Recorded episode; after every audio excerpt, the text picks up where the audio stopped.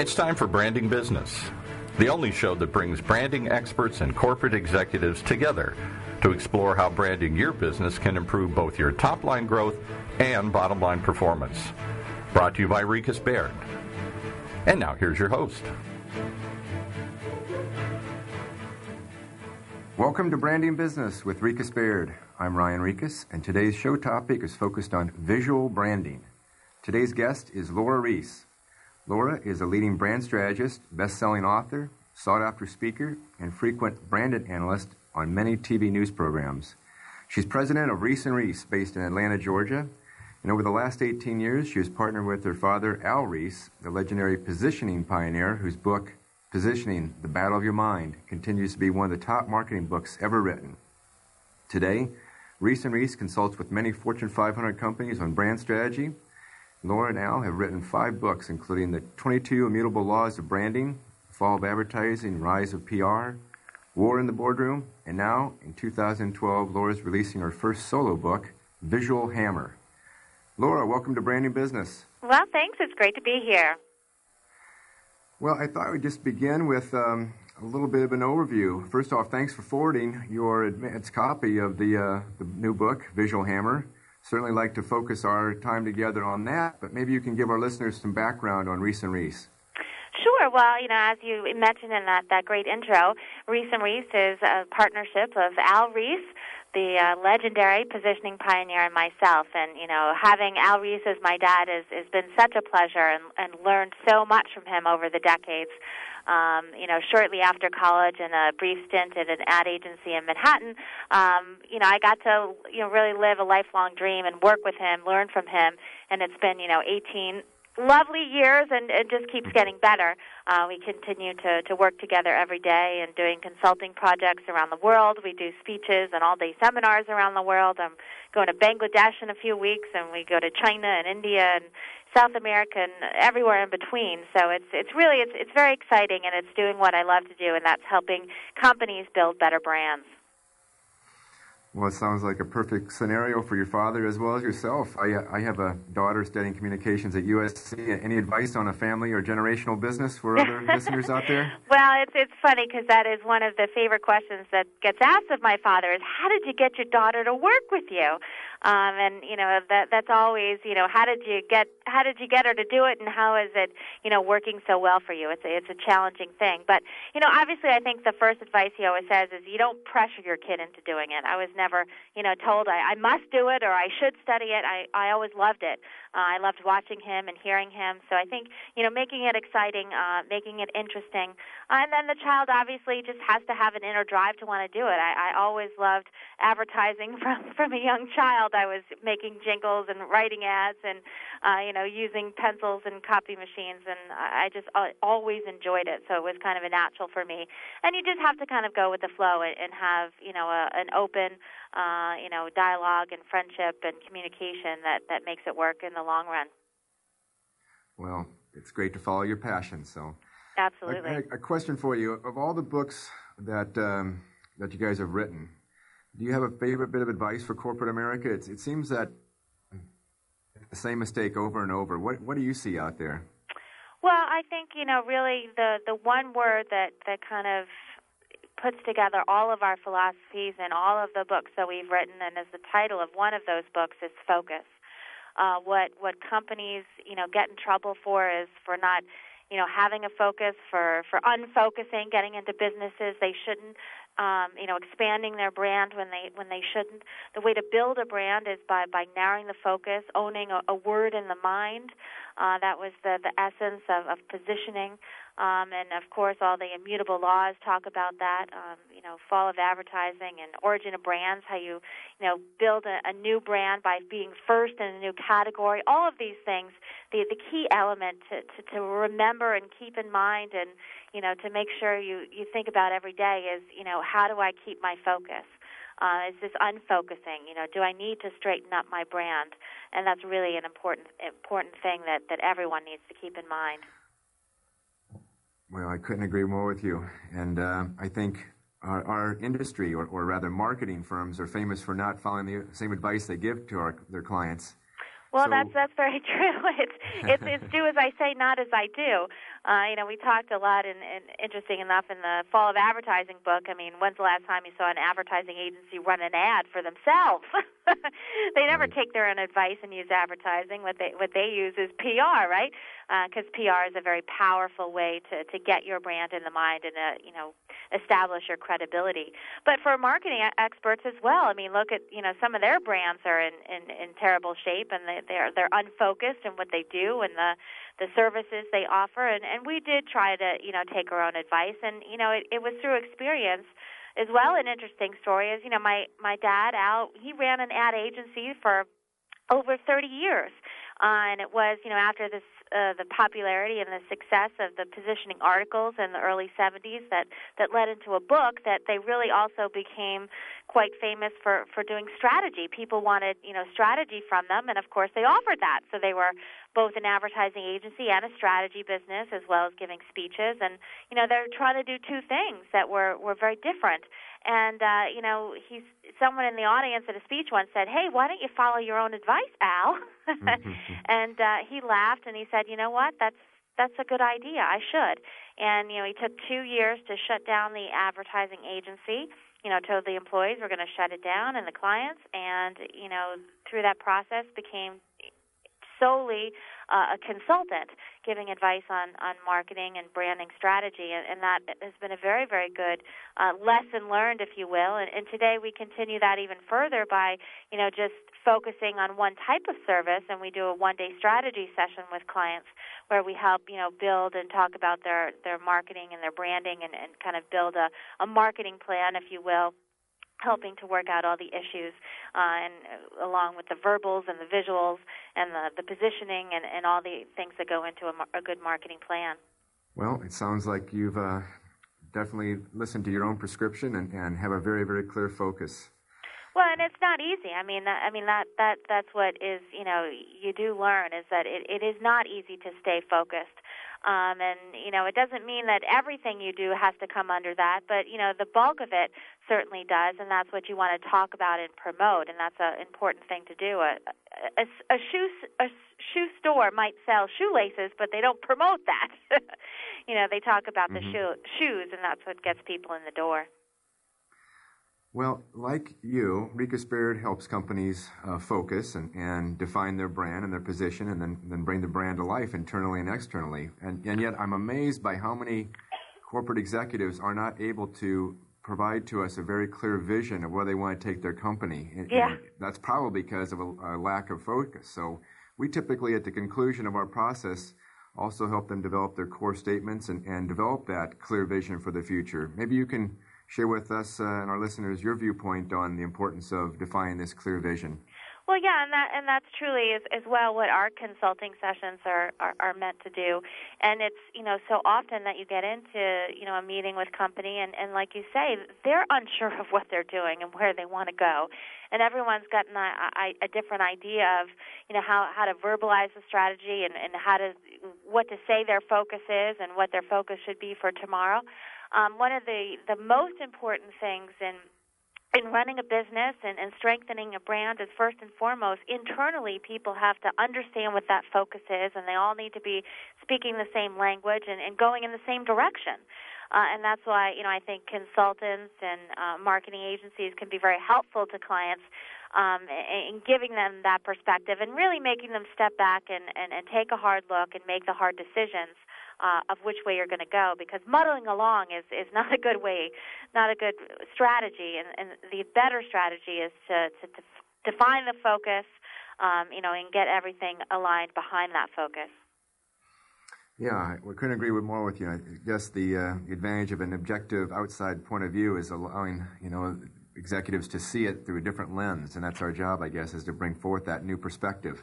Oh, absolutely. I mean, yeah. I mean, you know, certainly, you know, they've got a lot of, you know, internal people and internal ideas, and you know, we always say it's it's our clients aren't don't need ideas from us. I mean, they've got plenty of ideas. They just need someone to sift through them, look at them, and decide which is the best idea. uh, and you know, which is the best idea from a marketing standpoint of not just internally with the company, but looking at competitors and other things um, and helping them as well to, to really believe in it. Part of our job is not just finding the solution, but selling them and getting them excited about that solution so that they can move forward with you know full steam ahead.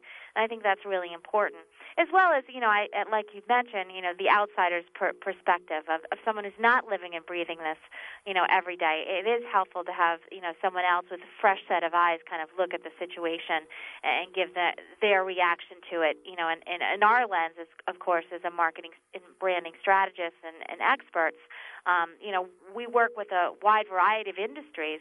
You know, our our ideas are, are about the brand aspect, not necessarily about you know exactly that industry, uh, which is also helpful and gives a, a different perspective to things. Well, it sounds like we share a very similar philosophy. let's uh, let's focus on your new book, Visual Hammer. I uh, really enjoyed it, and uh, I think corporate America is very aware that they must develop their own unique positioning to stand apart from the competition, and and there are ones that do it better than others, and ones that do, uh, as you said, have even the ability to own one word. Uh. I think the challenge for many companies is they fall short when they, they just rely on that uh, verbal positioning and they, they don't take it to the next level and adding what you would call the visual hammer. Maybe you can kind of give us an overview of your yeah your absolutely. well well like you said i mean you know obviously positioning was revolutionary at its time but but today it's it's very widely accepted and almost every company has what they call a positioning statement. Unfortunately it doesn't really take the the the real idea to the heart because it's usually you know we want to be a big company with in lots of different industries making great products at at, at good value. And that that wasn't the essence of positioning, which was to own a to occupy a hole in the mind and to, to with your your brand and your word to, to occupy that position in the mind. It was very much about looking inside the mind, and it is very important. And I think companies in general have a you know a very good understanding of, of consumers and and words, um, and and they're obsessed with words. As a matter of fact, you know you talk about you know taglines and and headlines on ads, and and it's words, words, words. I mean today we're awash in words from you know all the stuff on the internet to tweets and status updates. Everything is happening at words, and there's there's more words than anyone could ever imagine out there today. And so, you know, a total verbal strategy is, is going to be very, very difficult um, to, to get attention from the consumer. It's just very, very difficult, and they all sound the same, and the, lots of them are generalized. Um, and no matter even if it's a great one, you know, the ultimate driving machine for BMW, which is one of, you know, the the best what we say verbal nails to get in the mind ever. But it wasn't enough just to have the words. What we realized, um, you know, was was equally as important, um, and today maybe even more important was the visual that went along with it. It was the visual that brought to life that idea. It's also a visual that has the unique ability to strike emotion in someone. You know, you don't you see a person reading a book and you know they just read the book. Whereas you take that same story and you put it in a movie, well, my goodness, people cry their eyes out in a movie. Is seeing it brings more emotion to to the forefront, and so visuals bring emotion that that words never can. So having a visual that drives in your verbal message is really the the key to success in in today's environment for example, I mentioned BMW. What was the visual hammer for them? Well, the visual hammer was, you know, the driving commercials that they so beautifully have done for decades, you know, on long winding roads showing the drivability of the car. And that really connected with consumers and, and got them excited about the ultimate driving machine. Of course, one of the, the most classic and iconic visual hammers ever is the, the Coca-Cola Contour bottle. I mean, that bottle delivers the verbal idea, the real thing.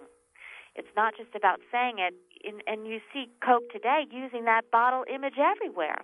The funny thing is, is they don't sell a lot of Coke in those bottles anymore, but they have uh, wisely used that image on cans and cups and billboards and the website and everywhere else. And, and that really hammers in and connects emotionally with consumers to get them excited about your brand. So you have to think about, you know, what is your brand? What is the category? What is your verbal? And, you know, importantly, what is the visual?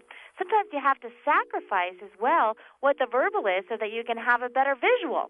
And that's incredibly important. You have to think of all these together. And you know, as as I've talking, I mean, this is you know what our work with clients is involving in is to, is to what the name is, what the category, what the verbal nail, and of course, importantly, the visual hammer is. Well, Laura, you you mentioned um, the importance of the uh, the verbal brand, and you use the term visual. I mean, verbal nail. Yes. And then you have the verbal nail and the visual hammer. Which comes first, the nail or the hammer? well, you know, it, it depends. It's it's it's somewhat in conjunction. Um, you know, certainly you have to think about what the nail is, but the best nail has got to lend itself to a visual. So you might think about it, but you might throw away that a nail if there is no good visual to go along with it. Uh, so that that's always the, the the tricky thing. I mean, you know, one of Budweiser's strategies was drinkability. Well, you know, as an idea, I mean, that's why people drink Bud Light, right? Because you can drink more of it. It's, it doesn't have a lot of taste, but there's no visual that goes along with that. You know, drinkability as a nail falls flat because there is no visual that goes along with it. Of course, you know, Budweiser has the the the, the beautiful um, Clydesdale and beer wagon that that drives in the authenticity of that brand. Or you have as well you have visuals that might be interesting, but they don't drive any you know verbal nail um and you know we're coming about on the super bowl one of the most famous super bowl ads ever was the budweiser frogs that said budweiser you know haha very funny but what is the real message that you know, frogs can say Budweiser, you know, that doesn't really drive in any powerful brand message. It's just replaying the name. And and that's really you don't want to it's not a it's not a hammer unless it's driving in a message. You know, just just standing for the name isn't good enough. Couldn't agree more with you. It, it seems that some people, you know, have a still fuzzy understanding definition of branding, and often we hear, they, well, that, that means your logo. And, and certainly the logo can be yeah. a component of your visual hammer, but as you point out in your book, uh, color, shape, package products, or even the founder could be the visual hammer. Maybe you can give us some examples of different applications there. Well, yeah, no, absolutely. You're right. I mean, there is, you know, as soon as you, you say visual, it, it comes down to, you know, the logo. Well, and and you're right. Sometimes it is the logo uh, for Mercedes Benz. That beautiful TriStar is absolutely the visual hammer.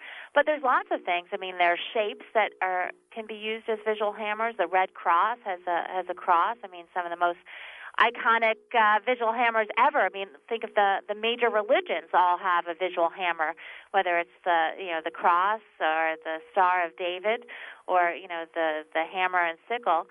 Um, I mean, it's the star and crescent, excuse me, um, for for the for the religions. Those are all very powerful hammers. Um, you know, color can be very very effective. You think of you know one of the most successful nonprofits in the world um, is the Susan G. Komen you know cure, and and of course you know breast cancer and the pink ribbon are just inex, you know are just connected as as close as they can be and that that simple color and pink ribbon i mean has made one of the most successful nonprofits it's it's, it's absolutely unbelievable um how powerful and effective that was um over all others as well the the actual product can be the hammer you think of the the the watch band of a rolex sets that brand apart and makes was the visual hammer or the the grill of a, a Rolls Royce or you know the the quirkiness of of a Prius. I mean, all these things are, are very effective visual hammers, or the the holes in the Crocs shoe, for example. Um, in packaging today is, is a great use of visual hammers. You see things like the, the unique and different packaging of, of vitamin water that makes it look like a medicine bottle, or the POM Wonderful bottle that are, are just so you know, strikingly unique. Again, it, its visual hammer needs to get attention, needs to get noticed, and as well, it needs to pack um, and, and effectively strike whatever that verbal nail is into the mind. Um, you have the the straw and the orange, for example, for Tropicana. They they try to take that off the package, and there was a total uproar because it was so iconic to the brand, and and so emotional with consumers that they just got so excited. And of course, you know, like you said, the founder is, is many times an effective visual hammer. You have KFC and and you know Colonel Sanders or Papa John's for Papa John's Pizza, Orville Redenbacher. I mean, even you know, amazingly, after a founder has passed, you can use their image. Um, you know, Orville Redenbacher, obviously, as well as Newman's Own, their those lines and and you know I've got you know just a ton of examples you know in the in the forthcoming book, and I think it just gives you a, a broad sense of, of wow how powerful you know visual hammers are, and so you know how important they are to really the success of so many of the brands we know. I mean, where would Aflac be without the duck, mm-hmm. right? I mean, and, and and not just the duck. I mean, the the duck was you know hammering in that name that was you know hard to remember and, and a new type of insurance. Um, but but Aflac Duck, um, unbelievably effective in, in, in taking that brand from, from nearly no recognition to, to over 90 percent recognition. It's just absolutely unbelievable. You know, of course, the the traditional and, and many times, you know, is is the use of a celebrity as your as your hammer. Many brands, you know, use Tiger Woods, which uh, you know has its its pros and its cons. Uh, celebrities are very well known, but you know they cost a lot of money, and, and many times they get in trouble. But man, if you find the right celebrity, uh, if you're old enough to remember, you know Bill Cosby, the great Bill Cosby, and, and his endorsements of many brands, including Jello, uh, was just a, a wonderful thing that that built those brands. Or you know there was the 15 uh, Brooke Shields and Calvin Klein, for example. Um, you know, just hiring someone for a one-off, um, and, and we'll talk Super Bowl again. You know, Betty White did that Snickers commercial, which got a lot of laughs and a lot of attention, but wasn't a hammer because you know what what was she really delivering? What was the verbal message there? And I don't think the connection to, to Betty White was strong enough, and that didn't make for a very good visual hammer. Well, it seems that one of the uh, most important components to really establishing this visual hammer is consistency.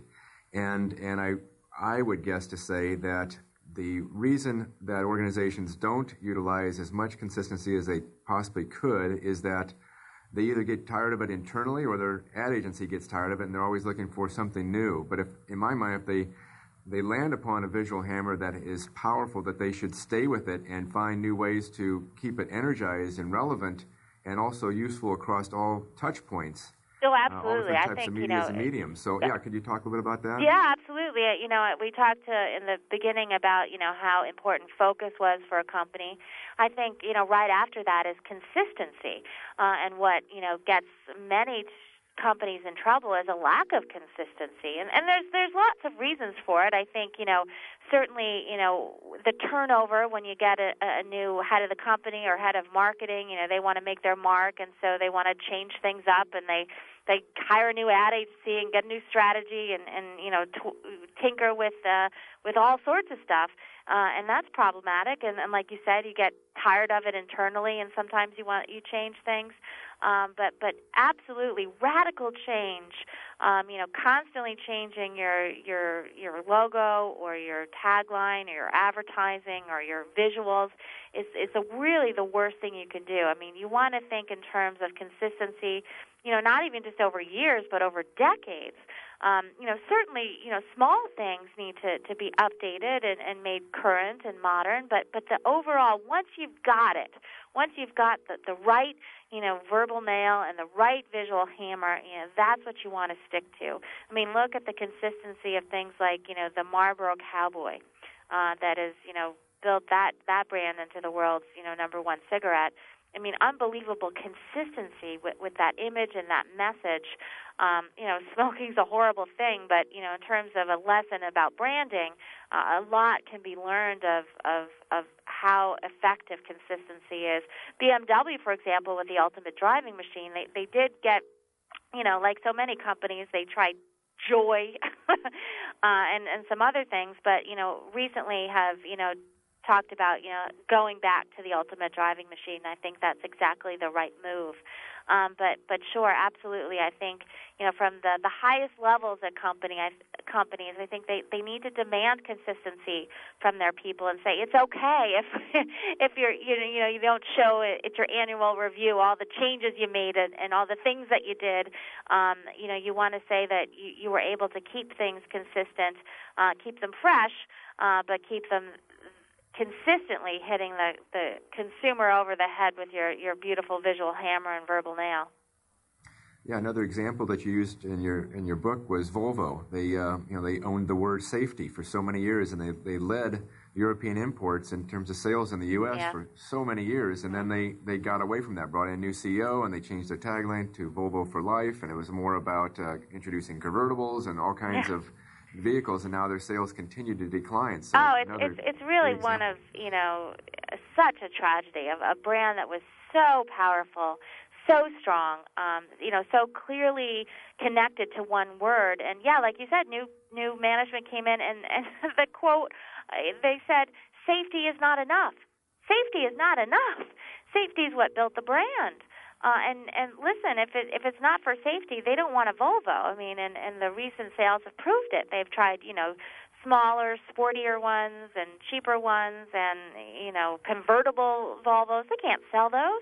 Only thing they can sell are, you know, the the safe models. You know, like the the family SUV, and and those tend to sell well because there still is a feeling that Volvo is safer, but that is going away you know, every year people are forgetting more and more that that, that Volvo ever had a connection to safety. Uh, and no longer do they have a credible connection to safety. And it's really just a just a horrific tragedy of uh, of a waste of such a powerful brand by you know neglect. Um, of of not staying true to a focus and not being consistent with their messaging. Yeah, unfortunately, there's just a lot of turnover in leadership these days at organizations. So, one of the questions I always like to ask my guests is who in the organization is responsible for the brand? Is it the CEO, the marketing exec, or the executive team? Well, I think it, it absolutely starts at the top. I think that the CEO has to understand the importance of the brand.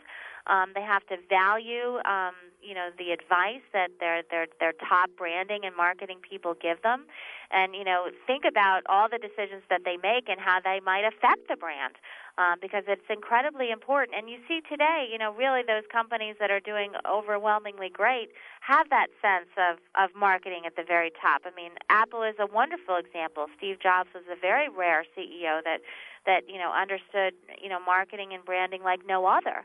Um, and so, you know, it, it absolutely, you know, you run a company by the numbers alone and you're going to run it into the ground.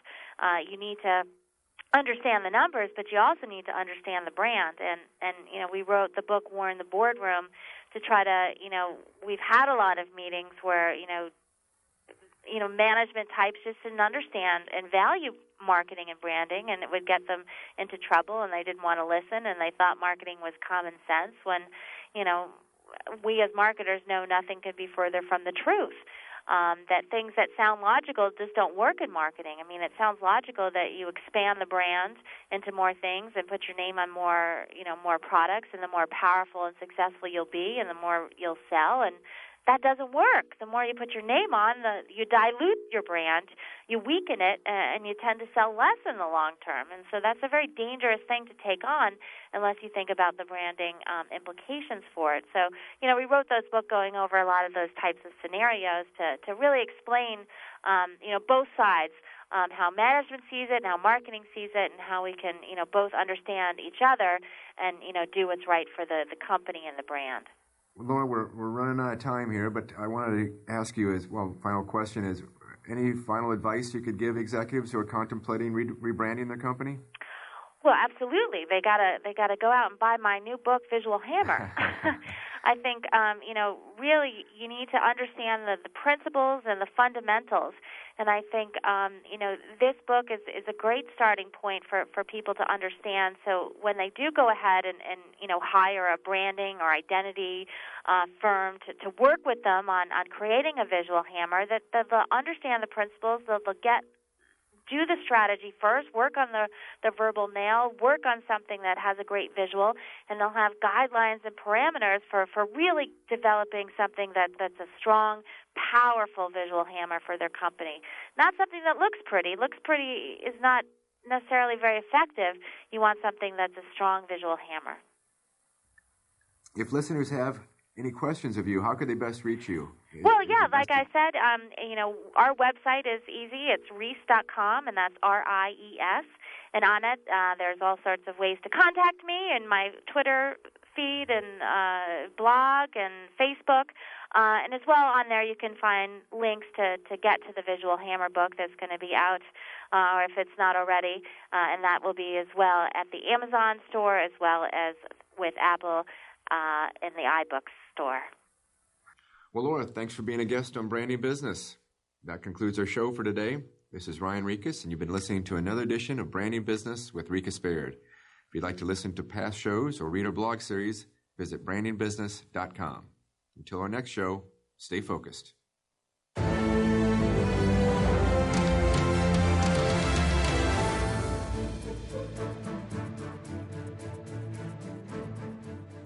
You've been listening to Branding Business, the only show that brings branding experts and corporate executives together to explore how branding your business can improve both your top line growth and bottom line performance. To hear more, simply visit our website, brandingbusiness.com, or tune in next week to learn how you too can build your brand and move your business forward. Brought to you by Rieches Baird.